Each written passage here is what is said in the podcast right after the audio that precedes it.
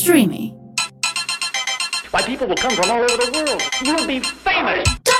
Pop Revolution. Ιστορίες της pop κουλτούρας με τον Τάσο Πιβισίδη. Αυτό είναι άλλο ένα επεισόδιο του Pop Revolution. Εδώ μοιραζόμαστε ιστορίες pop κουλτούρας και ξέρω ότι η Μαρίνα Σάτι που είναι σήμερα απέναντί μου έχει πραγματικά πάρα πολύ ωραίες ιστορίες να διηγηθεί και είναι και ασταμάτητη. Συνεχίζει και το φτιάχνει και το στείνει ψάχτη. Και εσύ ασταμάτητο, αυτό λέγαμε τώρα.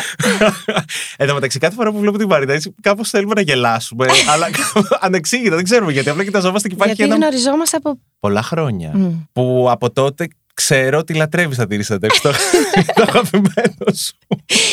Εντάξει, δεν έχω πρόβλημα τώρα μόνο. Περίμενε όμως εσύ, ενώ είσαι πάρα πολύ επικοινωνιακή στην παρέα, σε φρίκαρε στην αρχή αυτό το κομμάτι, το ότι τώρα απευθύνομαι σε όλους; Όχι, νομίζω με φρίκαρε πιο πολύ το κομμάτι του ότι ό,τι πω τώρα θα μείνει. Και μετά σε όλα τα υπόλοιπα. Από πού ξεκινάει η δική σου ιστορία, Από το λιτό. από το χολαργό. Οκ. Έζησα για κάποια πρώτα χρόνια στην Αθήνα, μέχρι 5-6 χρονών. Α, δεν το ξέρω. Νόμιζα Ναι, ότι ναι, ήσουν ναι. πάντα στην Κρήτη. Ναι, όχι, όχι. Γιατί οι γονείς μου γνωρίστηκαν στην Αθήνα. Οκ. Είχε έρθει η μαμά μου εδώ να σπουδάσει τέλος πάντων στο Πολυτεχνείο και ο μπαμπάς μου είχε έρθει από το Σουδάν να σπουδάσει ιατρική. Και κάπως έτσι γνωρίστηκαν. Και τα πρώτα 5-6 χρόνια ήμασταν εδώ. Και μετά κατεβήγαμε στο Ηράκλειο. Μμ. Πράγμα που δεν μου άρεσε καθόλου, έχω να σας πω. Α, ναι. Στην αρχή καθόλου. Βασικά τι στην αρχή. Μέχρι και που τελείωσα το Λύκειο στο Ηράκλειο, έλεγα στη μαμά μου το μεγαλύτερο κακό που μου έχεις κάνει είναι που φύγαμε από την Αθήνα. Γιατί έχασες φίλου. Όχι, απλώς έβλεπα όλα αυτά τα πράγματα που κάνανε στην Αθήνα και τα θέατρα και τα, για τις μουσικές και θεωρούσα ότι τέλος πάντων ήθελα να είμαι εκεί. Στη Και λες πηγή. πω ότι έχω στερηθεί. Μμ. Εσύ οπότε κατάλαβες από πολύ μικρή ότι έχεις μια καλλιτεχνική φύση. Εντάξει, κατάλαβα. Ήθελα να ασχοληθώ με αυτό. Ήθελα πολύ να ασχοληθώ με αυτό. Το είχες ορίσει, του είχες δώσει σχήμα, έλεγες Ναι, έλεγα, αυτό θα κάνω. Όχι, όχι, το θυμάμαι από πολύ μικρή. Και από πριν καν κατεβούμε στο Ηράκλειο, θυμάμαι το βράδυ που με βάζαν για ύπνο οι γονείς μου και τους έλεγα: Εγώ όταν μεγαλώσω θέλω να γίνω ηθοποιός. Οπότε, όταν πήγαμε στο Ηράκλειο, έλεγα: Πώς θα γίνω τώρα ηθοποιός. Εγώ ήθελα να κάνω τέτοια πράγματα που μια χαρά υπήρχαν και εκεί δηλαδή, αλλά τέλος πάντων, εντάξει. Με εντυπωσίαζε και μεγάλη πόλη πολύ. Το θεωρούσα Μμ. πολύ cool. Και όταν μεγάλωσα κιόλας λίγο, Δευτέρα, Τρίτη Λυκειού, εκεί που με αφήνανε κιόλας να πηγαίνω και μόνη μου τέλος πάντων. Ερχόμουν στη θεία μου εδώ, στην αδερφή της μαμάς μου που μένει, έμενε στη Νέα Ιωνία. Καλά, το καλύτερό μου. Κατέβαινα με το τρένο στην Ομόνια και πήγαινα στο Ψηρή και στο Θησίο και νιώθα και πολύ γαμάτι, ας πούμε. Και μεγάλη ότι τώρα έγινε η ζωή μπροστά Ναι, ναι. μου. Αυτό. Και εννοείται ότι όταν τέλος πάντων ήρθε η εποχή που θα τελείωνα το σχολείο και ήταν να περάσω σε κάποια σχολή, είχα πει εγώ ότι κάνω στην Αθήνα. Όποια σχολή στην Αθήνα. Δεν, μας, ε, δεν θέλω να πάω σε άλλη πόλη. Να σου πω τώρα που το βλέπεις από απόσταση. Τι είναι ρε εσύ αυτό που λέμε ότι είσαι καλλιτεχνική φύση, είναι ταλέντο, έτσι γεννιέσαι, σου προκύπτει μέσα από ερεθίσματα; Πώς το βλέπεις, Δηλαδή, εσύ πώς στα πέντε σου έλεγες στη μαμά σου, Εγώ θα γίνει ηθοποιός. Το έχεις εξηγήσει; Κοίτα, όπως έχω πει και κάποιες άλλες φορές, ήμουν πάρα πολύ μεγάλη θαυμάζερη της Αλίκη Βουγιουκλάκη. Την έβλεπα και έλειωνα. Ναι. Πραγματικά όλο αυτό το φως και την ενέργεια. Αγαπημένη ταινία. Ή την Αλίκη στο ναυτικό σίγουρα είχα δει πάρα πολλές φορές. Μανταλένα θα σε είχα. Αλήθεια. Πω, Ναι. πω τώρα που το λες. Εντάξει, σαν μικρή τώρα τη Μανταλένα δεν θα πολύ ήταν η φάση μου. Ναι, και εντάξει, ασπρόμαυρο, πιο αν δράμα. θυμάμαι καλά. Ναι. Ε; Πιο δράμα, πιο δράμα. Έχω πολλά χρόνια βασικά τώρα να δω ταινίες, να είμαι Αγαπημένο ειλικρινής. τραγούδι. Α, το θα κεντήσω. Πάνω στο λόγο στη Σέλα. Με τρέλανε αυτή η σκηνή. Και το εκεί. έλεγες αυτό, μικρή; Ναι, το έλεγα. θα μου το πεις και τώρα. Όχι, με τίποτα όμως. Οπότε με πήγε σε μια δασκάλα με το που κατεβήκαμε στο Ηράκλειο. Τη Ρίκα τη Δελιγιανάκη. Ξεκίνησα εκεί πιάνω και μετά εντάξει, το ένα έφερνε το άλλο. Οπότε υποστηρικτικοί οι γονείς. Η μαμά μου πάρα πολύ. Ο μπαμπάς μου δεν ε, ασχολιόταν και πάρα πολύ, να είμαι ειλικρινής. Είδα κλασικός μπαμπάς, αυτό που έχουμε ξέρεις, στην ελληνική οικογένεια λίγο. Εντάξει, ο μπαμπάς μου δεν που είναι σε Έλληνας. απόσταση. Εντάξει, όμως ήταν για πάρα πολλά χρόνια εδώ. Ενώ είχε αφομοιωθεί με τον τρόπο λειτουργίας. Σίγουρα το το- με κοινωνικό τη μας. μουσική με έσπροχνε, γιατί νομίζω ότι εκείνος είναι ο λόγος που είχαμε και το, τα όργανα στο σπίτι, τα μουσικά Μμ. όργανα και κάποια κρουστά που έφερνε. Αλλά λόγω νομίζω και της δουλειάς του, του, το ότι ήταν και γιατρός και τα ωράρια ήταν πολύ περίεργα. Δηλαδή έλειπε πολύ συχνά από το σπίτι και με εφημερίες και τέτοια πράγματα. Και επειδή δεν έχω μεγαλώσει όλα τα χρόνια της ζωής μου και με τους δύο γονείς, δηλαδή υπήρξε μια φάση με το που κατεβήκαμε στην Κρήτη που ο μπαμπάς μου δεν είχε κατεβεί, ας πούμε, ήταν σε μια Μμμ. διάσταση, να πω κάπως οι γονείς μου. Οπότε εκεί τα πρώτα χρόνια που είχαμε κατεβεί στην Κρήτη δεν ήταν ο μπαμπάς μου μαζί μας. Μετά τέλος πάντων αποφάσισαν να τα ξαναβρούν, ήρθε στην Κρήτη και για κάποια χρόνια ξαναζήσαμε μαζί και μετά το αποφάσισαν να το, να, να λήξει η ιστορία. να, να το λήξουν. Οπότε και πάλι από εκεί, από μια φάση και μετά πάλι δεν ήμασταν μαζί. Σου έλειψε. ο μπαμπάς σου, η πατρική φιγούρα γενικά; Μμμ, Κοίτα, είναι ένα κο- θέμα πολύ complicated γενικά και δεν έχω μιλήσει και αρκετά γι' αυτό. Κα- Σχεδόν καθόλου μπορώ να πω. Κάτσε να σκεφτώ πώς θα το θέσω τώρα. γιατί ξέρεις τι free. σκέφτομαι, ρε παιδί μου. Είναι και οι δύο γονείς μου ζουν και δεν θέλω να πω κάτι για τη δική του ζωή και γιατί. Τυχαίνει να είναι και δική μου, αλλά δεν ξέρεις. Αυτό, αυτό το κομμάτι λίγο που θέλω να προσέξω. Θα πω πράγματα που αφορούν εμένα. Για πολλά χρόνια δεν μιλούσαμε. Δηλαδή από 15 χρονών μέχρι 25 δεν μιλούσαμε. Έτυχε και. μ, ε, Δηλαδή, μόλις τελείωσα την τρίτη γυμνασίου, έφυγε ο παπάς μου από το σπίτι. Μέχρι και την τρίτη λυκείου είχαμε βρεθεί μια-δυο-τρει φορές. Μετά, εγώ έφυγα από την Κρήτη, ήρθα στο όνειρο, στην πόλη των ονείρων μου, την Αθήνα, να κάνω τα δικά μου. Οπότε, από τότε που έφυγα από την Κρήτη, δεν ξαναβρεθήκαμε για πολλά χρόνια. Μετά πήγα και στην Αμερική να σπουδάσω, δηλαδή δεν, δεν ε, βρεθήκαμε. Και ξαναμιλήσαμε το 2013, νομίζω. Μμμ. Εν τω μεταξύ, στο- ο παπάς μου μετακόμισε στο Σουδάν όταν ήμουν εγώ στην Αμερική. Νομίζω ο αδερφός μου τον είδε λίγο πιο πολύ, γιατί επειδή είναι πιο μικρός, έμεινε και πιο πολλά χρόνια από μένα επιπλέον στην κρητη Ναι, κάπως σκορπιστήκαμε μετά. Και κάποια στιγμή το 2013, που. επειδή έχει ξαναπαντρευτεί ο μπαμπά μου στο Σουδάν, και έχω και μια αδερφούλα. Αλήθεια; Δεν την έχεις δει; Όχι. Είναι γλύκα. Και Έχετε αυτή- γνωριστεί; Ναι, ναι, ναι. Ε, τότε τη γνώρισα, το 2013. Μμμ. Και κάποια στιγμή με παίρνει, με παίρνει τηλέφωνο και μου, λένε, μου λένε είμαστε στην Ελλάδα και είμαστε και με τη μικρή και θα θέλαμε να συναντηθείτε Οπότε αυτός έκανε το πρώτο βήμα. η γυναίκα του. Σε Ναι. είχε πληγώσει, σου έλειπε αυτή τη δεκαετία; Το σκεφτόσουν ή τα κάτι Το που είχες σκεφτόμουν, αφήσει το πίσω στο μυαλό σου; σκεφτόμουν, αλλά εντάξει, ήταν όσο μπορεί να πει κάποιος για ένα. Εντάξει, δεν ήμουν πια μικρό παιδί, ενώ στα 20 και στα 25. Ήταν και επιλογή μου. Δηλαδή δεν το είχα κυνηγήσει. Ναι. Όπως και εκείνος δεν το είχε κυνηγήσει, φαντάζομαι. Τα λύσατε; Καλά είμαστε τώρα. σα ίσα δηλαδή τον αγαπάω και πάρα πολύ και με συγκινεί κιόλας λίγο, να σου πω την αλήθεια, όποτε συναντιόμαστε. Τον έχεις συγχωρέσει οπότε; Αυτό. Δεν τα έχουμε.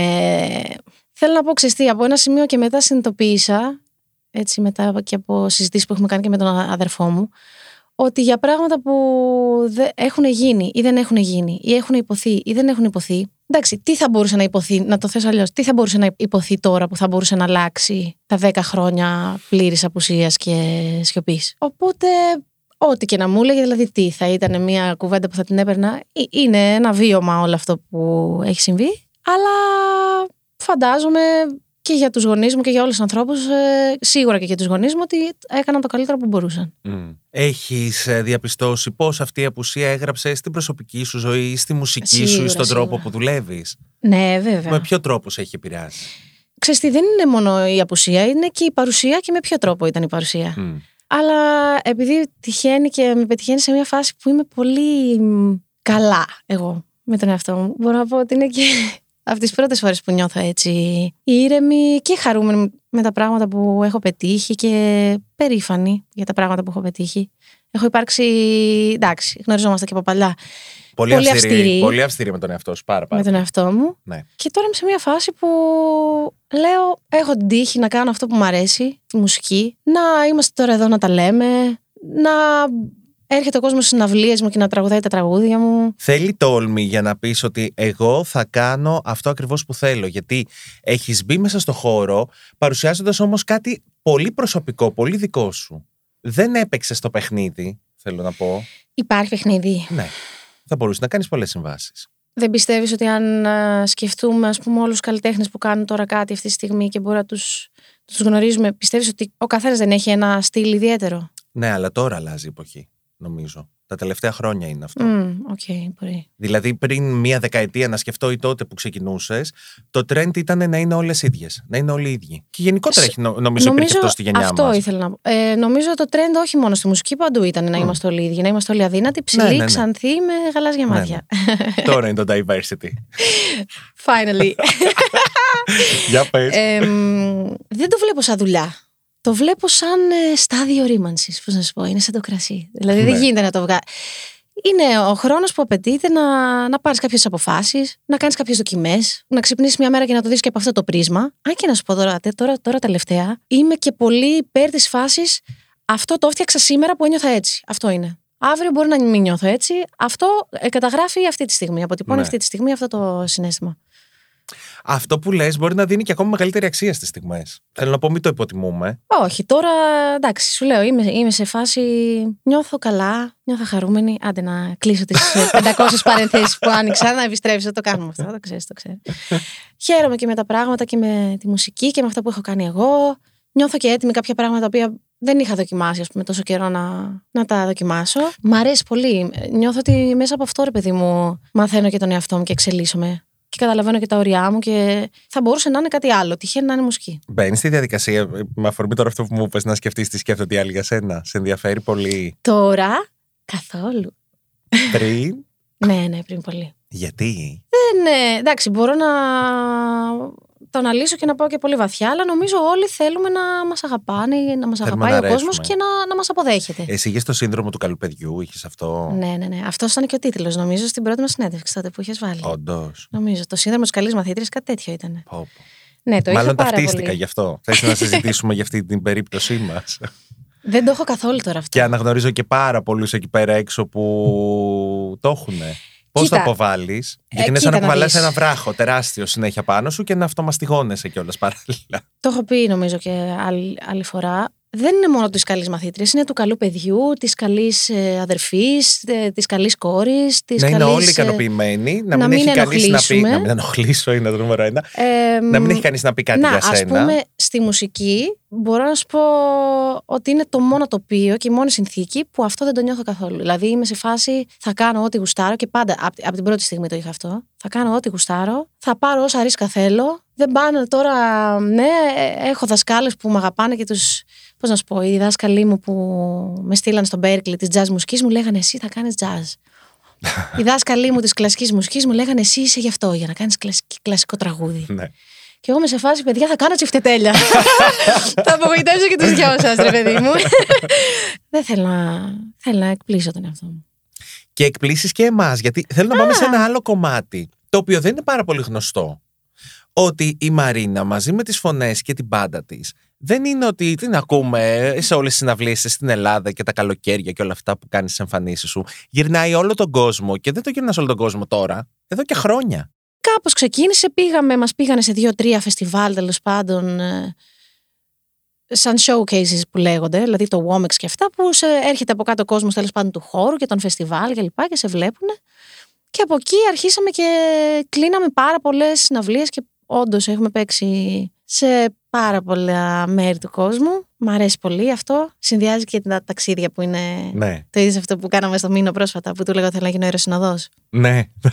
Ήθελες να γίνεις αεροσυνατός από μικρή, εσύ; Ναι. Όχι από μικρή. Θέλω να είμαι χαρούμενη. Δεν θέλω να είμαι, θέλω να είμαι ελεύθερη. Θέλω να κάνω ό,τι μου κατεβεί. Τι γουστάρεις, κορίτσι μου; Τα ταξίδια. Ωραία. Θα πάω και κάνω τα χαρτιά μου να γίνω αεροσυνοδός.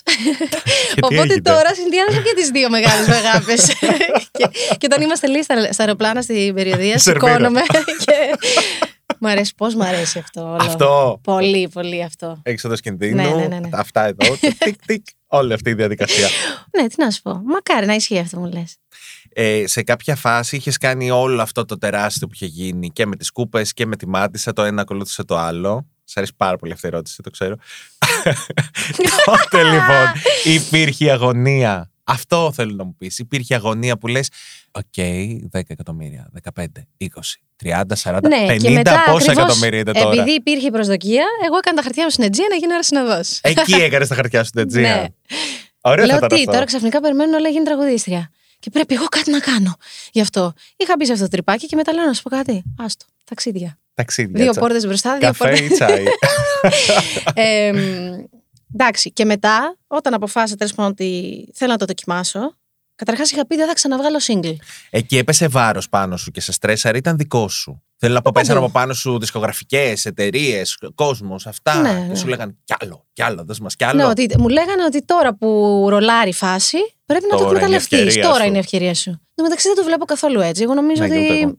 Άμα κάτι βγάλεις και έχεις να πεις και αφορά κάποιον και θα ταυτιστεί, θα ταυτιστεί. Τι, τώρα, άμα είμαι συνέχεια μόνο και μόνο στη φάση για να υπάρχω, ας πούμε, το άγχος του πρέπει να υπάρχω, ας πούμε. Αυτό εντάξει, καταλαβαίνω. Είναι εποχή Μα έτσι και και, με μετά τα social υπάρχει- media είναι η φάση. Και είναι και ο κίνδυνος μετά να επαναλαμβάνεσαι. Γιατί φαντάζομαι ότι ό,τι συζητούσαν οι άνθρωποι του χώρου θα ήταν να κάνεις άλλη μία αντίστοιχη επιτυχία. Μμ.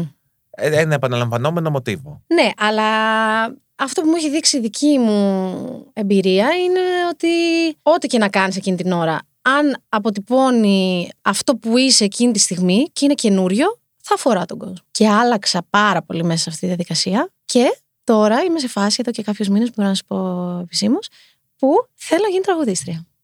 Α, τώρα ξεκινάει αυτό το project.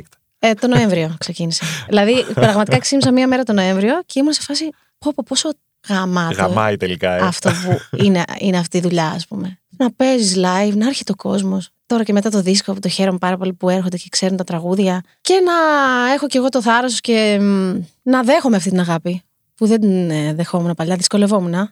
Γιατί; Το αμφισβητούσε, τις προθέσεις; Εντάξει, Σου ναι, φαινόταν ή- ή- fake? ήμουνα. Όχι, όχι, τι fake. Εντάξει, Ένιωθες τι, ότι δεν το δεν σου αξίζει. χρωστάει ο άλλος. Ήταν αυτό; Ούτε αυτό. Για χρόνια, ρε παιδί μου, όταν κάποιος μου, μου έκανε ένα κοπλιμέντο, δεν το έπαιρνα. Δεν το άκουγα. Γι' αυτό και οι συζητήσεις που έχουμε κάνει παλιά περί bullying ή περί hate που μου είπες πριν. Τώρα, με το μυαλό που έχω αυτή τη στιγμή και με την αντίληψη που έχω, δεν νιώθω ότι το hate που πήρα ήταν περισσότερο από το, από το love. Μμ. Απλώς εγώ με την ανασφάλειά μου εκείνη την ώρα Έκανες focus στο αρνητικό και έκανα όχι στο focus θετικό. στο αρνητικό. Μου έλεγε κάποιος ένα κοπλιμέντο.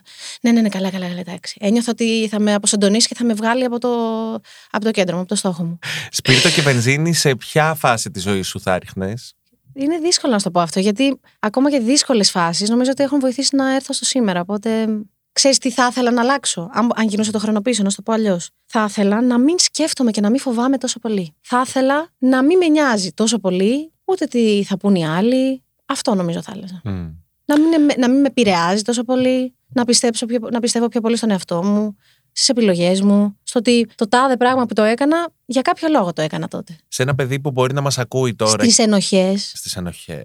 σε αυτό θα, Σε- άρχισα- σε θα άρχινα ένα- σπίτι και βενζίνη. Σε ένα παιδί που μπορεί να μας ακούει τώρα και να έχει ενοχές, να έχει φόβους, να βάζει συνεχώς εμπόδια στον εαυτό του, Μμ. τι θα έλεγες; Θα έλεγα ότι όπου ονειρεύεται να φτάσει θα είναι αποτέλεσμα μιας μεγάλης διαδρομής και χιλιόμετρων. Και στο πλαίσιο εκεί υπάρχει ο χώρος να κάνεις και το λάθος, να κάνεις και το σωστό, να δοκιμάσεις, να κάνεις και κάτι που μπορεί να μην σου ταιριάξει τόσο. Μετά να είναι ο λόγος που θα πας στο ακριβώς επόμενο και να κάνεις κάτι που θα σου ταιριάξει. Ότι δεν είναι η κάθε, κάθε στιγμή, κάθε λέξη, κάθε νότα, η κάθε επιλογή αυτό που καθορίζει. Εγώ έχω υπάρξει πάρα πολύ έτσι. Δεν ήθελα να με προδίδω με τίποτα μέσα από τίποτα. Ήθελα η κάθε λέξη, το κάθε κόμμα κάτι να σημαίνει. Μπορεί και μεγαλώντας να έχω μάθει πότε να βάζω το κόμμα και τι θέλω να πω και να μου είναι πιο εύκολο πλ- να Ναι. εκφραστώ. Πολλή αγωνία έπαιζε. Σεξι νιώθεις; Τώρα φέτος πάρα πολύ. Αλήθεια; Ναι, είναι και στους στόχους μου. Κάτσε και αυτό είναι απόφαση. Ναι. Γιατί ήσουν καταπιεσμένη, ας πούμε, στο κομμάτι της εικόνας τα προηγούμενα χρόνια. Πάλι με αυτό που λέγαμε πριν θα στο ταιριάξω, θα στο κολλήσω. Με τις κοινωνικές πεπιθήσεις. Μμ. Είμαι τάδε, άρα κάνω τάδε. Φοράω τάδε, άρα είμαι τάδε. Εγώ φέτος για το 2023, γιατί μ, κάθε φορά πριν αλλάξει ο χρόνος, Ναι. κάθομαι και γράφω στόχους. Και- Και θέλω να δω, ξέρεις, τι θέλω να πετύχω αυτή τη χρονιά. Και η λέξη που έβαλα για το 2023 είναι unapologetic. Θα βγαίνω με το στιέν. Και χω, ή και χωρίς το στιέν. Ό,τι μου ήρθε θα κάνω, ό,τι γουστάρω. Θα κάθομαι τώρα, σκέφτομαι αυτά που, που νομίζουμε. Ντύνομαι έτσι, άρα είμαι έτσι, ας πούμε. Ε, σε είχε περιορίσει όλο αυτό ναι, που τι είναι υπάρχει, αυτό που το σου κλισέ; λέω. Τι, αυτό που λέγαμε. Τι είναι το καθώς πρέπει, τι είναι το σωστό, πώς θα με χαρακτηρίσουν, τι θα νομίζουν. Να, εγώ τόσο καιρό γιατί είχα αυτά τα νύχια από εδώ μέχρι απέναντι. Γιατί; Γιατί μου λέγανε στα social media δεν γίνεται μία κοπέλα σοβαρή, μορφωμένη, με την παιδεία σου, με τις μουσικές σου σπουδές, να ασχολείται με την εικόνα της και να έχει αυτά τα νύχια και διάφορα άλλα αστεία τέλος πάντων. Και εγώ ήμουν σε φάση επίτηδες το έκανα, σαν αντίδραση, μέχρι που κουράστηκα και τα έβγαλα. Θα έχω και τον ήχη και θα έχω και κάτι να πω. Και δεν θα μπορείς να μου πεις κενή ή ρηχή ή προκλητική ή μπιπ, αυτό που λέμε, ας πούμε, που λένε όλοι για τις γυναίκες. Ναι, γουστάρω να είμαι σεξι. Και θα είμαι σεξι και να είναι και όλες σεξι. Και το κάνουμε και για την πάρτη μας. Καλά, εννοείται για την πάρτη μας. Για την πάρτη μας, με τις φίλες μας, να γουστάρουμε. Και μετά άντε και λίγο για τα γόρια.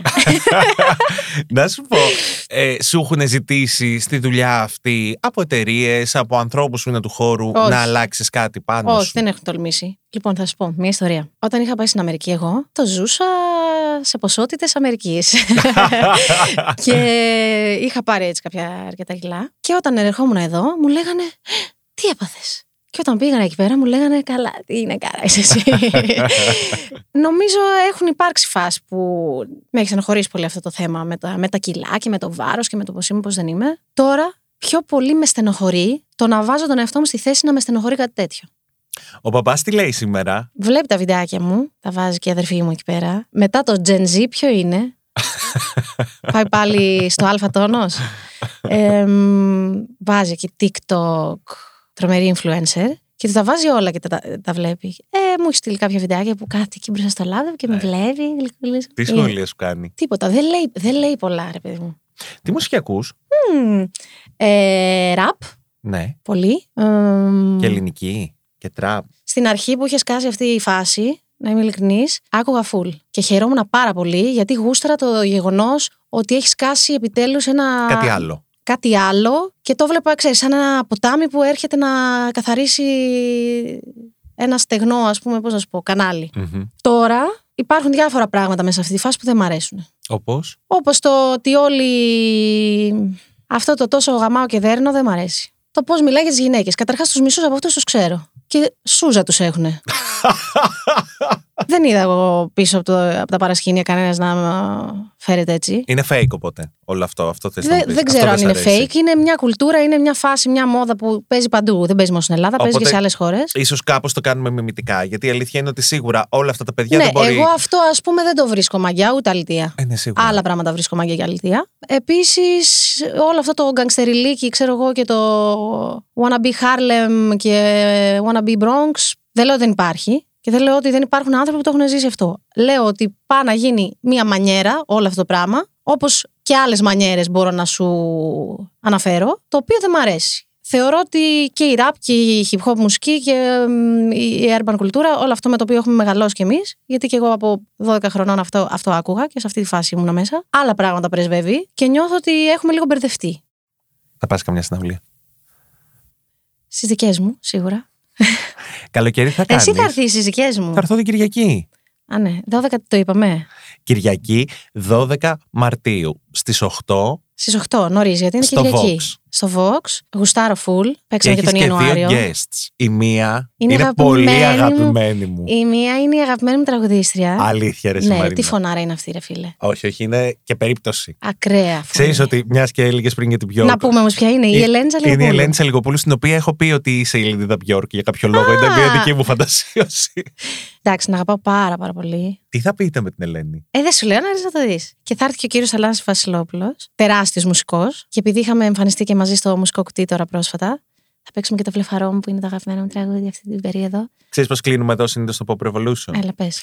Τώρα που έχεις κάνει, ας πούμε, όλη αυτή την ανασκόπηση που συζητήσαμε για τη δική σου ιστορία, ε, είσαι ευτυχισμένη; Τι συμπεράσματα βγάζεις από την πορεία που έχεις ακολουθήσει; Αυτό νομίζω όπως είπα και πριν. Ότι τα πράγματα γίνονται όχι μόνο ως αποτέλεσμα της κάθε μίας παραμικρής επιλογής και λέξης, και ως αποτέλεσμα αυτό που είμαστε βασικά και αυτό που φέρουμε. Οπότε αυτό, είμαι σε αυτή τη φάση που θέλω να έχω και που έχω βασικά, όχι θέλω να έχω, έχω πιο πολύ αυτοπεποίθηση και πιο πολύ εμπιστοσύνη στον εαυτό μου και το θάρρος και το θράσος να λέω είμαι γαμάτη.